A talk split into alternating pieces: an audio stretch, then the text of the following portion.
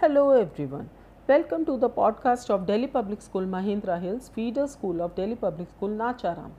I am your host Shilpa Gupta signing in with the topic A New Normal That Opens New Doors. Life has never been as unpredictable as today. The world has come to a standstill. Although COVID has brought about a lot of grief and misfortune, it has also forced people to adapt and change the way of life. While we all are necessitated to sit at home, let's not hold back our desire for adventure and discovery. For the education system, COVID has provided an opportunity to go beyond the structure of the classroom.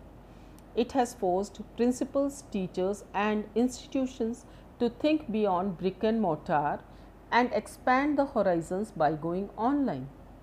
Now is the opportune time for the education system to catch up and begin to speak the language of the new generation.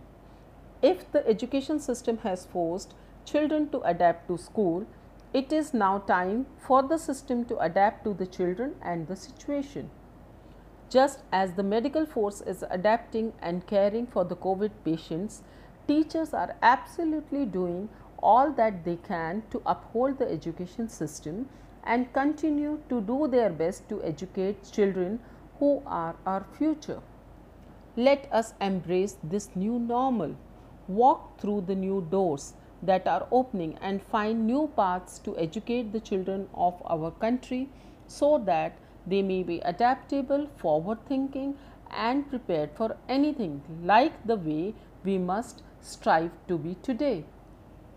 COVID 19 has certainly created an awakening in appreciating the mundane routine we took for granted and the personal interaction we now crave under lockdown.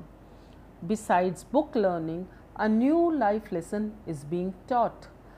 I would like to conclude by saying the capabilities have not shrunk, but rather new doors have opened. Keep looking forward for more creative updates.